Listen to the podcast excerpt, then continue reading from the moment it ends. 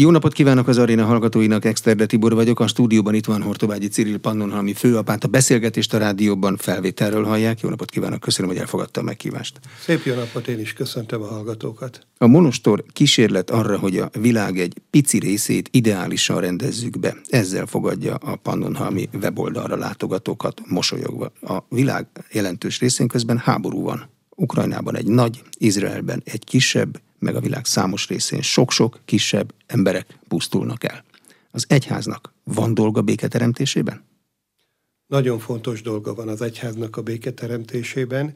Ez a mondat, ez egy idézet, egy öreg apátúrtól vettem, és én mondtam el a beiktatásomkor, amikor a végén megköszöntem a jelenlévőknek a imádságát, támogatását, szimpátiáját, azoknak, akik ott voltak, és ez az idős apát a Szent Bonifácnak, München apátságának az apátja, és ezt ő úgy élettapasztalataként szűrte le, hogy nem csak egy monostornak persze, és én épp arra próbáltam fölhívni a figyelmét mindenkinek, hogy egy minisztériumnak, egy plébániának, mindenkinek az a lehetőség egy vállalkozásnak, hogy a, a világnak azt a pici részét, ahol ő él, azt ideálisan, ideálisabban rendezze be, és a béke is egy olyan téma, amiről nem kívülről várhatjuk, hogy alapvetően megoldódik, hogy valaki majd kitalál egy olyan konstrukciót, ami békét teremt az emberek között, vagy rá kényszerít nagy hatalmakra megoldásokat. Nyilván a méretek miatt ezt a társadalmi összefogást se nélkülözhetjük társadalom szintű, kormányok szintű elköteleződést, akciókat, politikai számításokat és tárgyalásokat enélkül nem fog menni. De anélkül sem megy, hogy az emberek szívében ne erősödne a béke iránti vágy a bázison, erősödjön meg, mert itt lemondásról van szó, itt nagyobb elfogadásról van szó, itt dialógusról van szó, itt évszázados félreértéseknek, meg sérelmeknek a zárójelbetételéről van szó. Egy tudatos döntésről van szó kis emberek részéről, hogy, hogy hagyjuk ezt. Fontosabb a jövő, fontosabb a kiengesztelődés, mint a régi sérelmeinknek a felsorolása.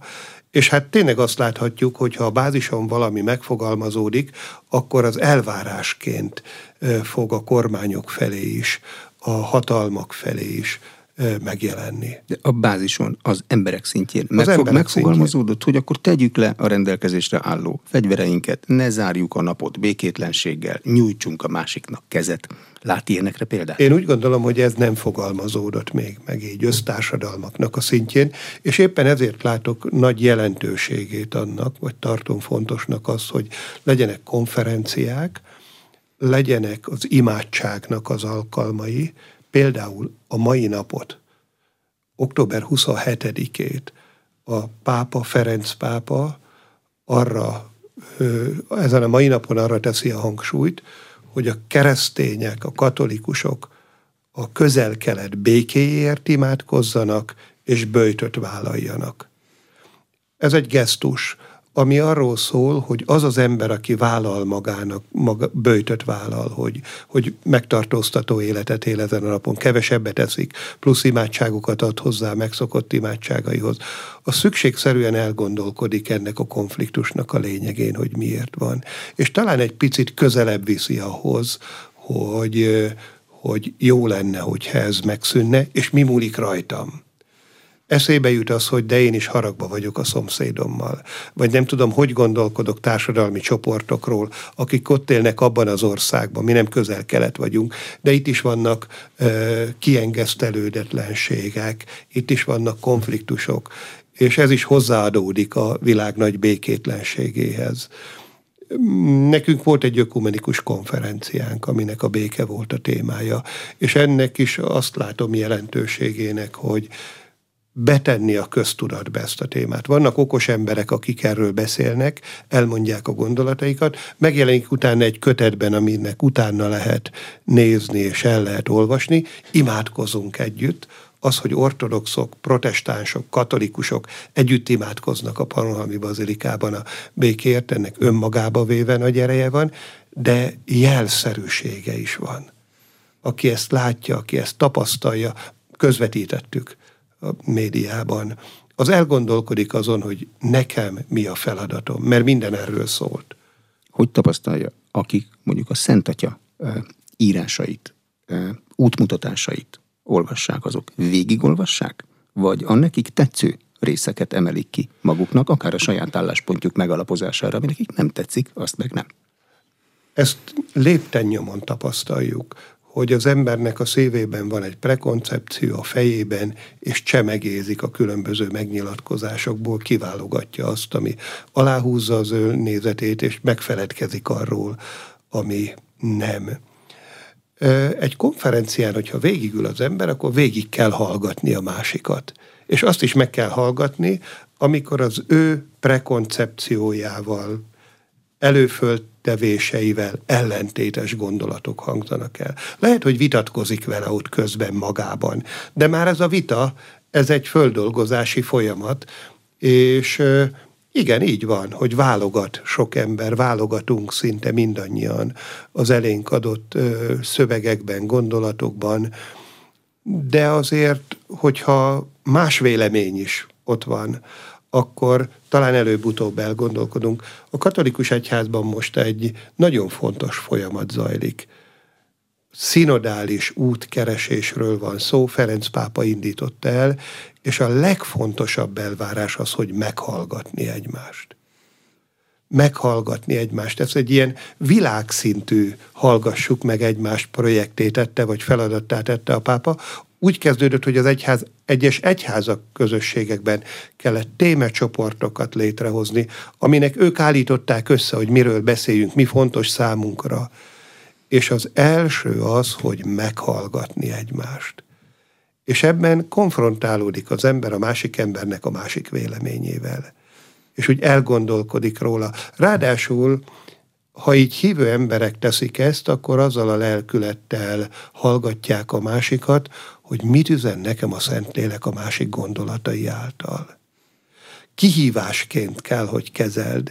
Mindig egy picit az is ott kell legyen a háttérben, hogy oké, okay, hogy én eddig ezt nem így gondoltam, de nem épp szűkös gondolkodási körömből akar-e kimozdítani az Isten engem, a Szentlélek engem.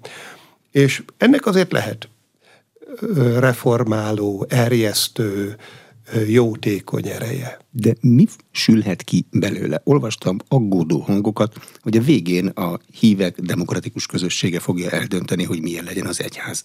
Azért az nem úgy van. Ez nem így van, és erre nagyon konkrétan fölhívta a Ferenc pápa a figyelmet, és egyáltalán nem e felé megy a rendszer.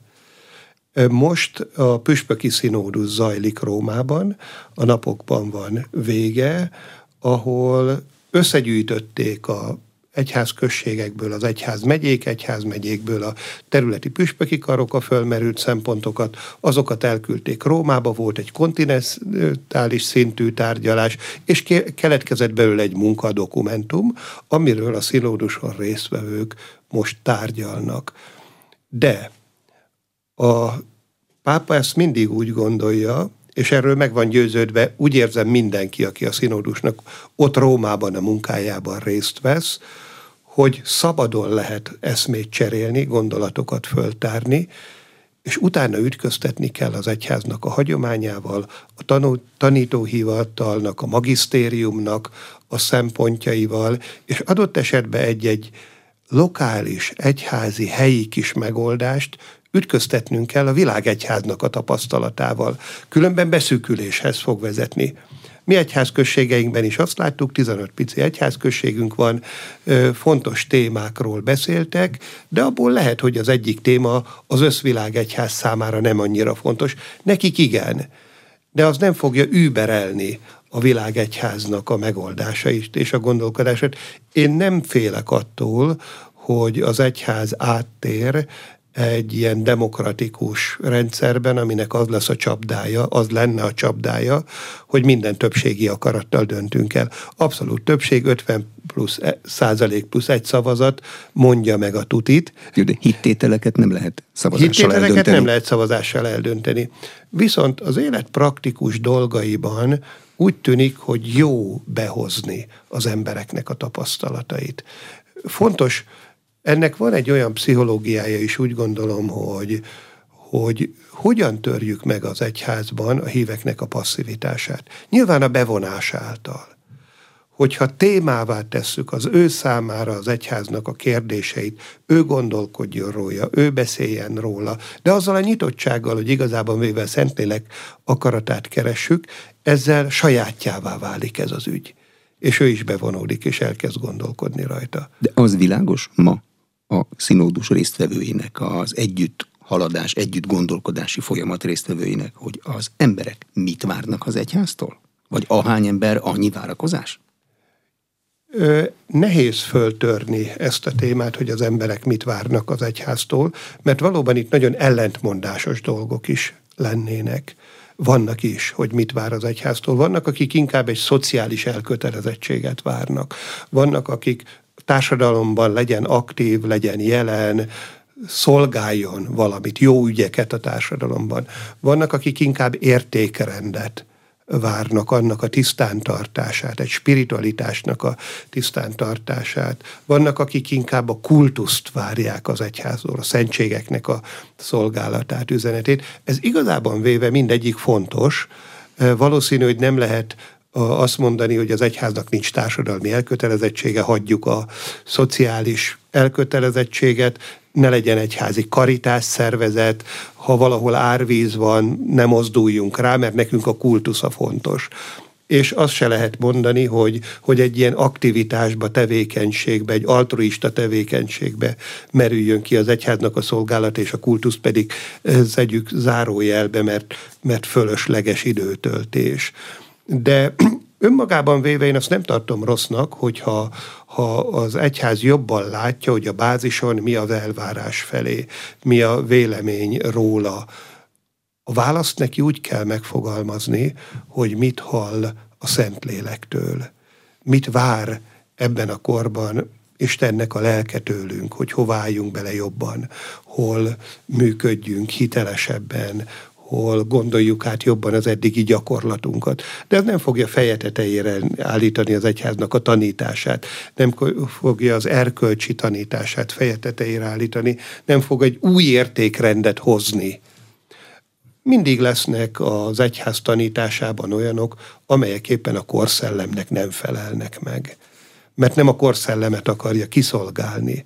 Viszont a korszellemet nagyon fontos tisztán és szabatosan ismerni, mert az abban rejlő ellentmondásokra, az embert pusztító tendenciákra, az embert esetleg instrumentalizáló tendenciákra tud választ adni, tud, tud, tud valami mást fölmutatni, tud egy jobbra, egy mélyebbre, egy emberibre meghívni. Mi a tapasztalatuk, ha van erről egyáltalán? A korszellem szokta rágni az egyház testét, vagy az egyház szokta féken tartani a korszellemet? Mind a kettő elképzelhető. Igen, egy népegyházi rendszerben sokkal inkább az egyház tartja kézben a korszellemet.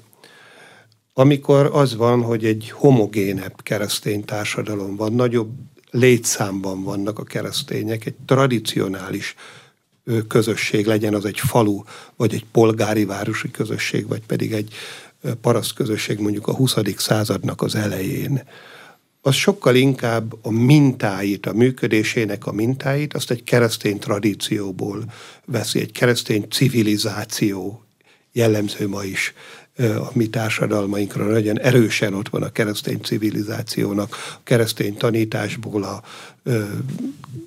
zsidó-keresztény ókori kultúrából építkező hagyománya, egy mai társadalomban, ahol sokkal inkább elterjedt egy szekularizáció, ahol nincs egy népegyház, nincsenek egy egységes nagy keresztény blokkok, itt inkább reagálni kell a korszellemnek az ember életét átformáló tendenciáira, és nem az egyház diktálja a működési rendet az embereknek, a mentalitását, az átlagembernek a mentalitását. De hogyha evangéliumnak a Jézusi tanítására gondolunk, ahol ő azt mondja, hogy só, kisded nyája kereszténység, világosság, akkor ez, egy, ez arról szól, hogy van egy olyan közeg, amit be kell világítani, mert egyébként ö, sötétség van. Van egy olyan közeg, ami ízetlen, és kell az evangéliumnak a íztadó sója hozzá, és folytathatnánk. Ma nagyon fontos missziója van, küldetése van az egyházaknak, vagy mondjuk inkább így, hogy a hívő embernek, aki meg hitelesen éli meg a hitét, hogy tudjon tanúságot tenni, tudjon egy, egy kontraszt társadalmat fölmutatni a, a teljesen szekularizált, esetleg liberális eszméken ö, működő társadalommal szemben. Konferenciájukra, aminek az előnyeiről az előbb beszélt, mondjuk, hogy meg kell hallgatni egymást, csöndben odafigyelve, Ferenc pápa is küldött üzenetet, meg tanítást. Igen. Ez gyakorta előfordul, hogy egy konferenciára a pápa üzenetet küld? Nagyon megtisztelő számunkra, hogy a Ferenc pápa ennyire figyelemmel kísérte a konferenciánkat. Ez egyáltalán nem gyakori. Úgy tudom, hogy Magyarországon ilyen még nem fordult elő, hogyha a Vatikán, maga a pápa, vagy valamelyik dikasztérium egy-egy a világegyházban zajló eseményt az összegyház számára fontosnak tart, vagy abban a régióban olyan kiemelkedőnek tart, hogy arra figyeljünk oda többen, akkor az a szokás, hogy az államtitkár a pápa nevében küld pár üdvözlősort. És abban leírják azt, hogy a pápa örül ennek a rendezvénynek, áldását adja, és fontosnak tartja, hogy ezt tegyék. Itt nálunk most nem ez történt, én teljesen meg voltam hatódva, szinte még a könnyeim is kicsordultak, amikor megkaptam ezt a pápai levelet, ami négy oldal, ez egy tanítás, Ferenc pápának a saját kezeírásával van aláírva, az ő pápai címere van a címoldalon, és Szent Benedek regulája alapján a békéről küldött egy pápai tanítást. Ez egy tanító levél, ahol nem csak azt mondja, hogy örülök, hogy ti a békéről beszéltek Magyarországon, pont, csináljátok, hanem bekapcsolódik ebbe a folyamatba. És igazában véve, ami a témája volt a konferenciánknak, hogy, hogy keresd a békét és járj utána, Zsoltár idézet, 23. Zsoltárból e, idézi Szent Benedek a regulájában, ami így a témája is, emblematikus témája volt a konferenciának, hogy keresd a békét és járj utána, hogy a béke az egy aktív eseménysorozat, folyamatnak lesz a gyümölcse, amiben nekünk tennivalónk van, és nem dőlhetünk hátra, és azt mondjuk, hogy hát a béke Isten ajándéka, ami egyébként így van, de, de van tennivalónk, hogy ez bekövetkezzen a saját szívünkben, és a körülöttünk élők között járj utána, tenni kell valamit. Szóval ez nagyon megtisztelő volt számunkra a pápának ez a levele, és úgy is kezdődött a konferencia, hogy a Magyarország apostoli nunciusa, aki a pápának a képviselője Magyarországon, ő fölolvasta ezt a levelet. Talán még azt emelje, hadd emeljem ki, hogy annyira figyelmes ez a pápai levél, hogy német nyelven van megfogalmazva. Én amikor találkoztam a Ferenc pápával, mindig németül szólítottam meg, ő tanult német nyelvterületen, teológus korában, és így ez egy számára is egy elfogadható, én számomra pedig beszélt nyelv, és hát mondjuk nem olaszul küldte, hanem németül küldte, de természetesen a konferenciának a nyelve angol volt, úgyhogy ezt mi lefordítottuk angolra, és a nuncius úrnak egyébként is, mivel amerikai, angol az anyanyelve, ezért ez hiteles volt, hogy ő angolul olvasta fel. Világegyház az legyen polilott. Igen. Szent Benedek regulája nagyon pontosan és részletesen fogalmaz, még a konyhai munkáról is. A Szent Atya ugyanilyen pontosan mondja meg, hogy mit kell tenni a béke érdekében, ha már a regulára hivatkozik? Ebben Igen, a pontosan írja. Tehát a, én úgy érzem, hogy a Szent Benedek regulájában az a nagyszerű, hogy, hogy ő pontosan tudja azt, hogy egy szerzetes közösség az különböző embereknek a közössége, ahol etnikai, kulturális, nyelvi különbségek is lehetnek.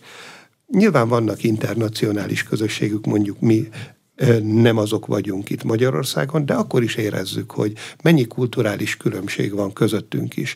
Egy olyan szerzetes, aki mondjuk a fővárosban nőtt föl, egy polgári környezetben, a másik, aki falusi paraszt családból származik, iskolázottságban van különbség, tehetségben van különbség, és így megtalálni a közös hangot, megtalálni azokat a megoldásokat, hogy hogy jutunk egy-egy vitás kérdésben előre.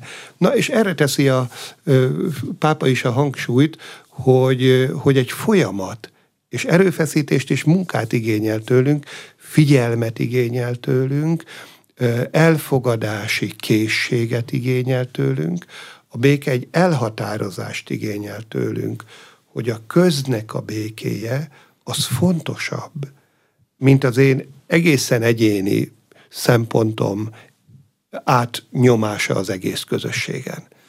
És ezért áldozatra is szükség van, hogy a másikért áldozatot tudjuk vállalni. Gondoljunk abba, hogy egy családban el tudunk képzelni hosszú távon békés életet, hogyha valaki úgy viszonyul egy kapcsolathoz, hogy ő abból maga számára akar kivenni, és nem a többiek azért vannak, hogy az ő gondolatait, igényeit, érzelmeit kiszolgálják. Hát ebből nem lesz semmi. Hogyha valaki úgy áll hozzá, hogy én azért vagyok, hogy a másikat boldoggá tegyem, a másikat meghallgassam, a másikat esetleg neveljem, a másiknak tükröt tartsak néha, hogyha arra van szükség, de tapintattal, szeretettel, áldozatot tudok vállalni érte, akkor annak van távlata. Most ami kicsiben működik emberek között, hát nagyban is annak kell működni. Ezt annyi helyen látjuk a mikrogazdaságnak a törvényszerűségei, ott vannak a makrogazdaságban is, mert a háttérben mindig az ember van. Ferenc pápa jelentősége az kézenfekvő, az is figyel rá, a, amit mond, aki nem akar rá figyelni, de Bartolomaios pátriárka nem kézenfekvő. Az ő jelentősége micsoda? Bartolomeusz pátriárkát mi katolikusok, vagy mondjuk azt így, hogy nyugati keresztények, a protestánsokat is ideértve, kevésbé ismerjük, azért, mert ő nem egy ilyen mindenki számára kötelező jogi vezetője az ortodoxiának. Katolikus egyházban megszoktuk azt, hogy a pápa az az egész katolicizmusnak a feje, akinek joghatósága van, akinek nem csak egy ilyen tiszteletbeli elsőbsége van. Az ortodoxia az nem ilyen szervezetű, autokefál egyházakból áll, és ez azt jelenti, hogy, hogy van persze egy hitbeli egység, de szervezetbeli, strukturális dolgokban különböző területi egyházak vannak, viszont ősi hagyomány alapján a primus inter pares, az első az egyenlők között, az a konstantinápai pátriárka, ezért is az ő címei között ott van az, hogy ökumenikus, egyetemes pátriárka. Az egész ortodoxiának ő a feje, de ez egy tiszteletbeli elsőbség, és nem egy joghatóságbeli elsőbség. Mondjuk abban megnyilvánul, hogyha egy területnek a, a ortodox egyházában kialakul egy olyan helyzet, hogy ők autonómiára szeretnének törekedni, és megteszik a szükséges lépéseket, akkor végső soron ezt kimondani egy zsinati konzultáció után a konstantinápai pátriárkának a joga. Most ő hozzánk Finnországból jött, mert a finn és az észt ortodox egyház száz évvel ezelőtt vált autókefállá, és hát egy nagy ünnepséget tartottak, és hozott nekünk néhány bélyeget. Az egyik bélyegen a száz évvel ezelőtti finn egyháznak a metropolitája és a akkori konstantinápai pátriárka volt, a másik bélyegen pedig a jelen mostani szereplők.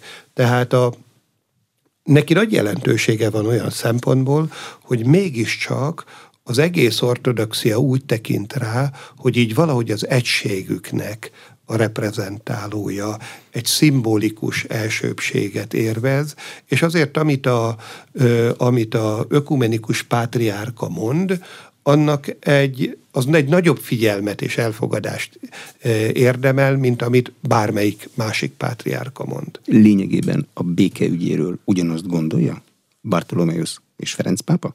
Én úgy gondolom, hogy a békeügyéről teljesen ugyanazt gondolják. Nem csak a békeügyéről, hanem nagyon sok egyéb témában is teljesen egyetértenek.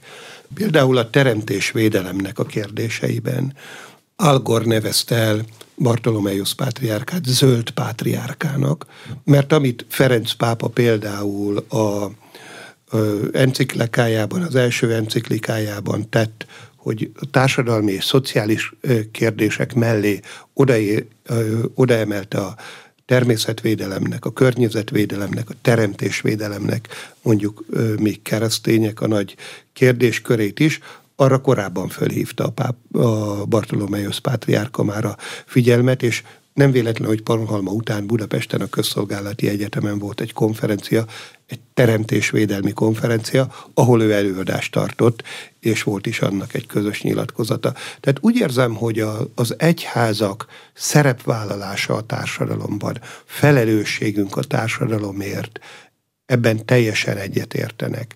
Abban is egyetértenek, nem csak a Bartolomeusz pátriárkával, hanem ez, a, ez az izgalmas, úgy gondolom, Ferenc pápának a működésében, hogy tudott nyitni a muszlim világ felé is, és Abu Zabiban aláírnak egy főimámmal egy dokumentumot, amiben olyan alapvető dolgokat fogalmaznak meg, hogy vallási alapon nem lehet háborút indítani egymás ellen a vallás nem szolgálhat gyűlöletkeltésre, hogy a nőknek azonos joga van a világban mindenhol a férfiakkal, és ebbe természetesen a, a pátriárka maga is egyetért. Mi adtunk is ki az ő látogatására most egy kis könyvet, ami, ami egy dokumentum gyűjtemény, ami Ferenc pápának és a ökumenikus pátriárkának közös nyilatkozata, számos olyan tanulmány van benne, amelyik arról szól, hogy, hogy mennyi mindenben azonosak vagyunk. Hogy tekint a katolikus egyház a teremtett világ védelmére. Ha jól emlékszem, a világ teremtésének idején se napelemek, se atomreaktorok, se semmi olyan nem volt, se elektromos autózás, aminek a részleteibe mi itt elmerülünk. Gondolom önök nem. Biztos, hogy nem volt a teremtés idején semmi ilyesmi, viszont egy technológiai fejlődés az nagyon sok értéket jelent az emberiség számára, és úgy gondolom, hogy nem az a nem az a megoldás hosszú távon a világ problémáira, hogy teljesen zárójelbe tesszük a technológiát, és visszamegyünk egy kőkorszakba, vagy, vagy valahová. Ezeknek az értékeit kell látni. Az a kérdés, hogy más szempontokat mellé tudunk-e venni. A pápa felállított egy bizottságot, egy tudományos bizottságot a Vatikánban, amelyik épp a mesterséges intelligencia által fölvetett kérdésekkel kezd foglalkozni.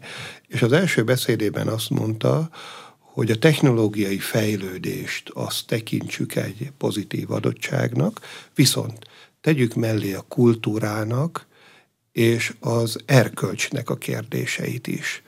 És a, ennek a háromnak a mérleg nyelvén próbáljunk együtt előre haladni, mert egy picit az a tapasztalat, hogy, és itt térünk a teremtésvédelemhez, hogy a technológiai fejlődés az az embernek az igényeire akar válaszolni, és akár a környezet kárára is.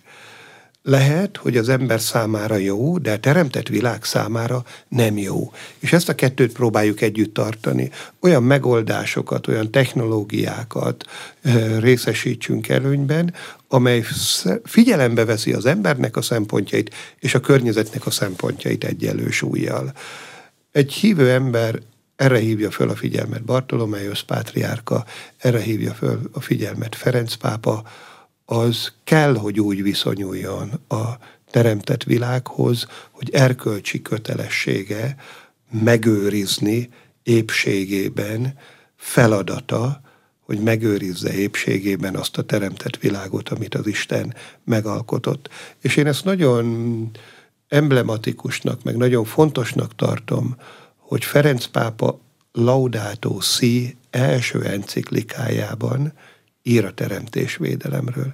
Nem hittételeknek a tisztázását akarja, nem teoretikus, nem elméleti kérdésekkel foglalkozik, hanem társadalmi szerepvállalással foglalkozik, az egyház társadalmi szerepvállalásában, és abban benne van a teremtésvédelemnek a témája is. arra a szintre emeli a hívő ember számára, hogy az erkölcsi felelőssége a teremtett világvédelme.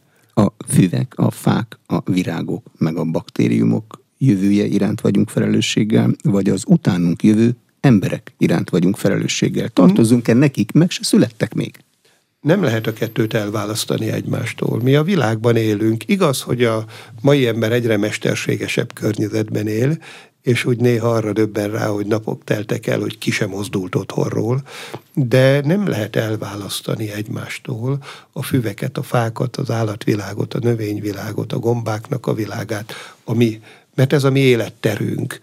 A világ, a természeti környezet a mi életterünk, és nem csak olyan szempontból gondolom azt, hogy, hogy nem föltárt még teljesen a természetben rejlő lehetőség, hogy a penicillint egy véletlen kapcsán találták meg, és azelőtt a penicillin gomba, hát az nem tűnt különösebben attraktívnak, utána pedig rájöttünk, hogy milyen gyógyhatású termékeket, készítményt lehet belőle csinálni. Számtalan ilyen dolog lehet még.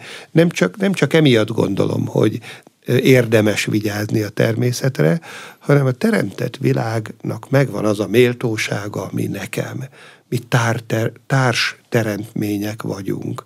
Az embert ebbe a világba helyezte el a, az Úristen, és ezt meg kell őriznünk.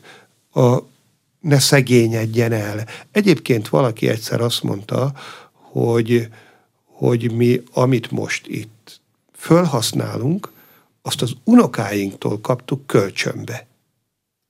Filozófiai és probléma, hiszen filozófiai probléma, még. Igen. Tulajdonképpen hogy kaphattunk tőlük bármit kölcsönbe? Kérem? Hogy kaphattunk tőlük bármit kölcsönbe, hiszen meg se születtek még, inkább költőinek tűnik a gondolat. Költőinek tűnik a gondolat, de, de ö, ők is meg fognak születni. Tudjuk, hogy növekszik az emberiségnek a létszáma, még hogyha egy picit lecsökken is, nagy bizonyossággal megállapítható, hogy utánunk is lesznek nemzedékek. És azoknak a nemzedékeknek is joguk van arra környezetre, amit az Isten teremtett nekünk, nekünk, nekik is teremtette. Nem lehet azt mondani, hogy a világot a középkori ember számára teremtette az Isten, és mi most elégedjünk meg, hogy már számunkra kevesebb van. A mi felelősségünk az, hogy mit adunk át az utódainknak. Nem túl attraktív penicillin technológiáról jut eszembe, hogy van egy másik, sokáig nem túl attraktívnak tűnő technológia, ez az mRNS technológia, Karikó Katalin évtizedeken át küzdött vele, most kapott érte Nobel-díjat a teremtett világban. A nőket hova teszi a tanítás? Ja, és ráadásul az következő, következő nemzedékekben is hát jelentős szerepük lesz. Egész biztos, Krisztusban nincs férfi vagy nő mindannyian egyek vagyunk, az Isten előtt, az Isten előtt mindenki egyformán értékes, és nem lehet azt mondani, hogy a férfi a teremtés koronája, a nőknek pedig egy picit ilyen alárendeltebb szerepük van, még akkor is, hogyha vannak, voltak kultúrák, aki, ahol ez elsősorban így működött. Nagyon izgalmas ilyen szempontból. Két mozdanatot szeretnék fölidézni. Most a színódus püspöki színódus, ami zajlik Rómában, bár püspöki színódus a neve, de körasztalnál ülnek 12-esével a tárgyaló csoportok, minden körasztalnál van bíboros püspök, de vannak szerzetes nővérek, laikus nők, laikus férfiak, teológusok. És a Ferenc pápa teljesen úgy gondolja az egyházat, hogy együtt férfiak és nők együtt kell megoldanunk kérdéseket, és amíg néha úgy egy picit elvi szinten megy a vita, hogy nőket lehet pappá szentelni, vagy nem lehet pappá szentelni, ezt a Gordiuszi csomót Ferenc pápa átvágta, és például most a szerzetesi dikasztériumnak a második embere, aki titkár, eddig egy érsek volt, most ő valahol megyés püspök lesz, helyébe egy nővér került. Egy szerzetes nő lesz a második embere a szerzetési dikasztériumnak, aki irányítja az egészet.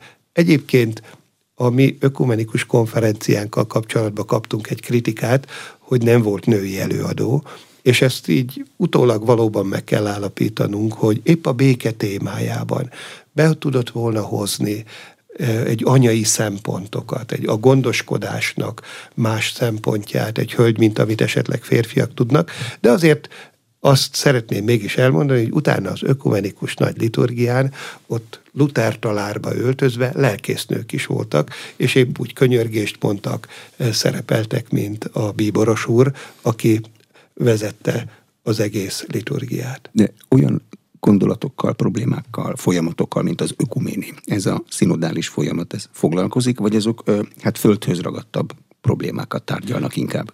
Nem, abszolút foglalkozik az ökumené kérdésével, olyannyira, hogy ez többekben kérdést vetett föl, hogy a színódus Rómában egy ökumenikus istentisztelettel kezdődött, és nem pedig egy katolikus szentmisével. Egy ökumenikus virrasztás volt előtte, ahová tőlünk is, mi iskoláinkból is mentek fiatalok, a tezei közösségnek a vezetője szervezte többek között. Tudjuk, hogy a tézé egy a protestáns egyházaknak a bázisán induló mai szerzetes közösség. Rozsé testvérről mindenki hallott az ő tragikus haláláról is. Ez is a békétlenségnek az egyik jele, az ő halála, és hogy mennyire szükség van arra, hogy, hogy közelebb kerüljünk egymáshoz. Úgy érzem, hogy a mai társadalomban nagyon sok minden arról szól, főleg Európában, hogy az egyháznak a missziós üzenetét hogy tudjuk átadni az embereknek. És ebben az egyik akadály a kereszténységnek ez a széttöredezettsége. Ö, annyiféle felekezetre bomlik a kereszténység, hogy ugye a, a, a az az ember, aki közelíti ezt, és nem valamelyik tradícióba született bele, annak ugye eszébe jut, hogy hát azért egyezetek már meg magatok között, hogy most mi az igazság, és akkor úgy lépjünk előre.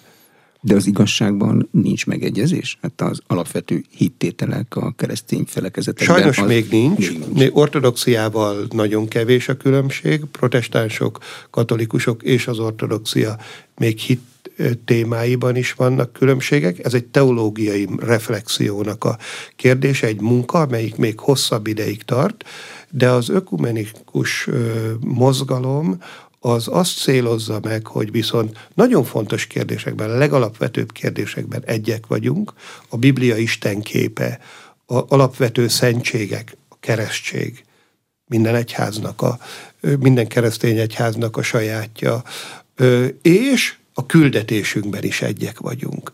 És a társadalomért való elköteleződés területén kell összefognunk, a misszió területén kell összefognunk, és valahogy úgy nézzünk erre a különbségre, hogy ez egy gazdagító, egymást gazdagító sokszínűség, és nem pedig egy egymást ellehetetlenítő, az én identitásomat veszélyeztető másság.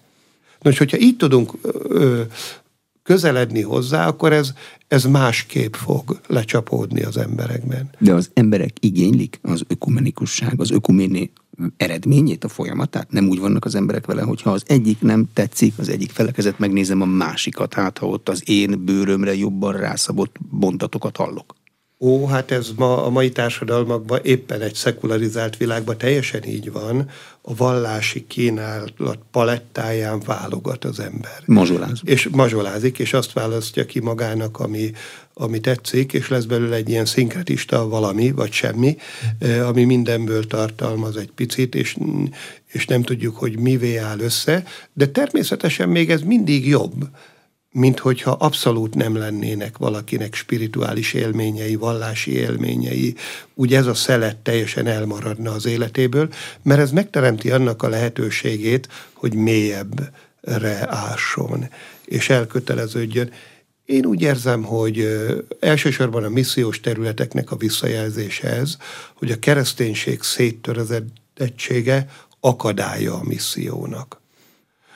Korai missziók a tapasztalata, hogy kiutasították a misszionáriusokat. Az volt a mondás, hogy a megoldatlan feszültségeteket ne hozzátok hozzánk.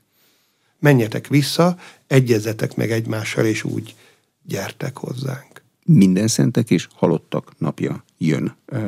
A kettő nem ugyanaz. Mi a különbség a kettő között? Nem ugyanaz a kettő, a halottak napján november másodika a hagyományos ünneplési ideje. Egyébként a klűnyi bencések hozták az egyháznak a hagyományába. Klüny ez egy reformbencés monostor volt 9.-10. században, nagyon elterjedt az ő eszméjük sok helyen Európában, Magyarországra is hatással volt, és ők teremtenek meg egy új ünnepet, a halottak napjának az ünnepét, ahol elsősorban arról van szó, hogy úgy emlékezünk az elhunyt szeretteinkre, hogy imádságban visszük a jó Isten elé. És azt mondjuk, hogy törékeny emberek voltak, és rászorulnak ők is Istennek az irgalmára, és azért imádkozunk, hogy az Isten bocsássa meg a törékenységükből származó bűneiket, és vögye föl országának a szeretetébe őket. A, és nagy bizalommal tekintünk így a Jóistenre, hogy, hogy az, az embert arra teremtette, hogy üdvözüljön, és az, az életének a teljessége az a mennyek országában beteljesedjen, és hogy oda beveszi őket.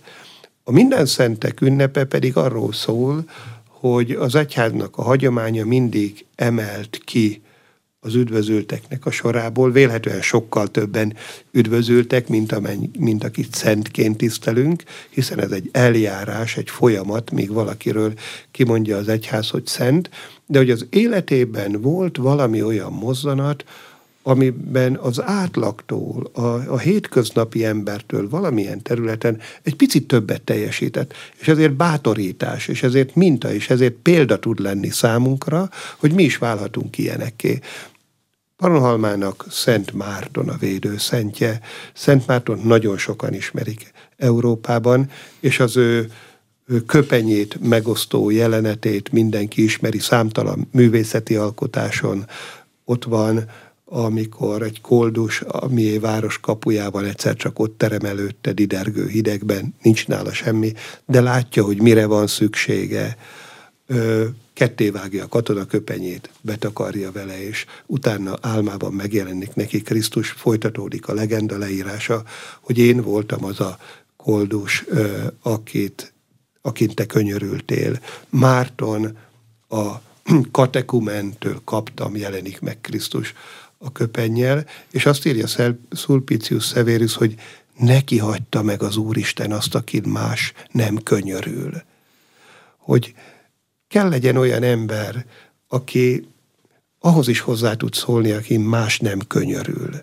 Mert minden ember megérdemli azt, hogy legyen valaki, aki szeretettel fordul felé. Na például Márton ebben volt, de Battyányi Stratman Lászlót is nagyon sokan ismerik, a szegényeknek a szemorvosát, aki egyrészt a családja az egy minta volt a sok gyermeke, ahogy nevelte őket, mint családapa, másképp pedig, ahogy tudott fordulni azokhoz az emberekhez, akik, akik szegények voltak, és nem tudták volna kifizetni például a, a gyógyításnak a költségeit. Mártont végül elárulták a ludak.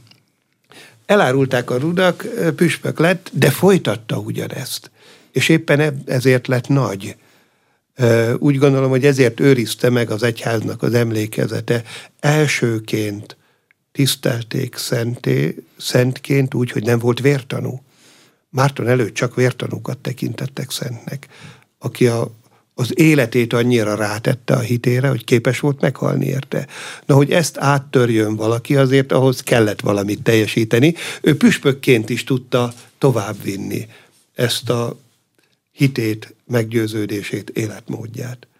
Hogyan értekeli a népszámlálás adatait? A vallási hovatartozásra vonatkozó önkéntes kérdésre a lakosság 60%-a felelt, ennek 50%-a, tehát a válaszadóknak az 50%-a 2 millió 900 ezer ember katolikus, 2 millió 600 római katolikus, 165 ezer görög katolikus, reformátusok aránya 16, evangélikusok 3, 1. Ez volt 2022. A válaszadók 27%-a nem vallásos. Azért olvastam föl az egészet, hogy minden adat itt legyen. Van Igen, belőle. ez kétségtelen, hogy így a számok alapján egyfajta csökkenés, amivel nekünk egyházaknak szembe kell néznünk, mi lehet a hátterében, mit, mi a felelősségünk, mit lehet tenni ezzel.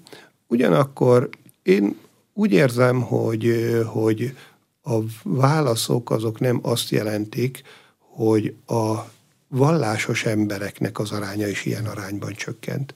Nagyon sokszor tapasztaljuk azt, hogy, hogy így a hitnek a alapelemei, a spiritualitás az fontos az ember számára. Épp az előbb beszélgettünk arról, hogy a vallási kínálatnak a palettájáról válogatnak emberek, és nyilván egy ilyen ember nem mondja magát katolikusnak, vagy nem mondja magát reformátusnak, de az nem jelenti azt, hogy, hogy nem hívő, nem hisz Istenbe, hiszen a kérdése az volt itt. És épp ez a réteg úgy érzem, hogy egy fontos feladata az egyházaknak, hogy őket próbálja megszólítani, egy picit mélyebbre vigye ezen a, ezen a téren, és a, igen, a számarányok azok egy csökkenő tendenciát mutatnak, de azért, hogyha arra gondolunk, hogy van-e még egy ilyen szervezet, melyik az a szervezet, mondjuk éppen a magyar társadalomban, aki ekkora bázissal bír. És arra is kell gondolnunk, hogy ez egy értékközösség. Ennek a hátterében értékek vannak, és, és az a 2,8 millió ember, aki leginkább ezt az értéket képviseli, az egy nagyon fontos bázisa a magyar társadalomnak, és úgy gondolom, hogy abban a 40 százalékban még sokan vannak, akik alapvetően ehhez az értékközösséghez tartoznak, valami miatt nem szavaztak úgy, hogy melyik egyházhoz tartoznak. Erre van egy úgy gondolom egy pessimista forgatókönyv, vagy egy optimista forgatókönyv, egy optimista közelítés azt mondja, hogy valószínű, hogy ezeknél is ugyanaz az arány van, mint máshol, mint azok között, akik megvallották, csak éppen, mert hiszen volt egy olyan kérdés is, hogy, hogy nem vagyok vallásos, és azoknak az aránya csökkent. És hát akkor azt írták volna egyértelműen. Pontosan nem tudjuk, hogy mi, mi minden lehet a háttérben. Lehet, hogy ott van a háttérben az, Tomka Miklós vallásszociológus ír először arról, hogy, hogy a mai társadalmakban növekszik a nem egyháziasan vallásosaknak az aránya. Épp ez a réteg, akiről beszéltünk, hogy úgy, úgy válogat, de azért fontos számára. Az is lehet, hogy nem kötelező, mielőbb tudjuk le, elektronikusan töltötték ki sokan, akkor hagyjuk, nem írok erről. Összességében, ha európai kontextusban nézzük, azért azoknak, akik vallásosaknak tartják magukat, ez az arány nem rossz. Az a 2 millió 600 ezer római katolikus. Igen. Az aktív római katolikus, mert ugye ilyen kérdés nem volt, hogy templomba jár-e. Nyilván itt az aktivitás az különböző.